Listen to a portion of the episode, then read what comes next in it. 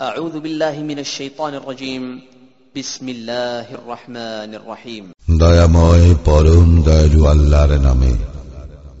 والسماء ذات البروج শপথ বুরুজ বিশিষ্ট আকাশে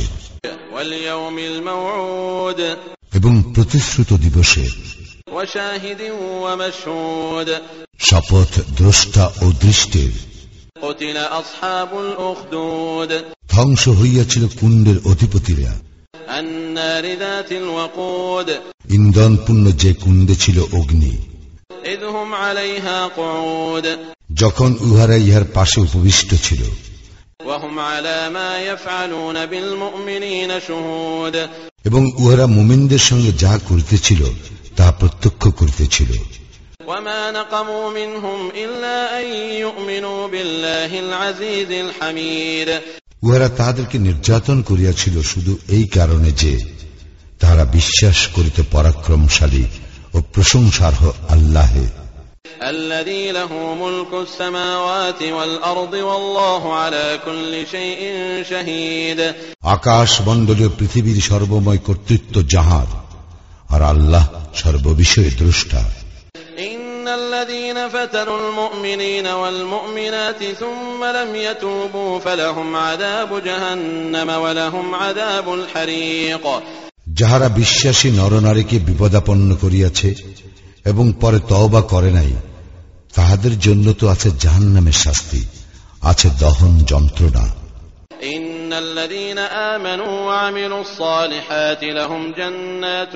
تجري من تحتها الأنهار ذلك الفوز الكبير অবশ্যই যাহারা ঈমান আনে ও সৎকর্ম করে তাহাদের জন্য আছে জান্নাত যাহার পাদদেশে নদী প্রবাহিত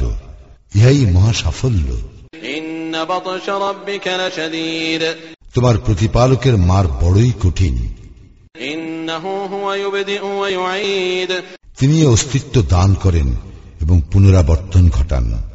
وهو الغفور الودود এবং তিনি ক্ষমাসীন প্রেমময় ذو العرش المجيد আরশের অধিকারী ও সম্মানিত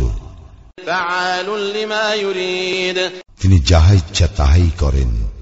هل أتاك حديث الجنود তোমার নিকট কি পৌঁছিয়াছে সৈন্যবাহিনীর বৃত্তান্ত فرعون وثمود ফ্রাউন ও সামুদের بل الذين كفروا في تكذيب তবু কাফিররা মিথ্যা আরোপ করায় রত والله من ورائهم محيط এবং আল্লাহ উহাদের অলক্ষ্যে উহাদেরকে পরিবেষ্টন করিয়া রহিয়াছেন بل هو قرآن مجيد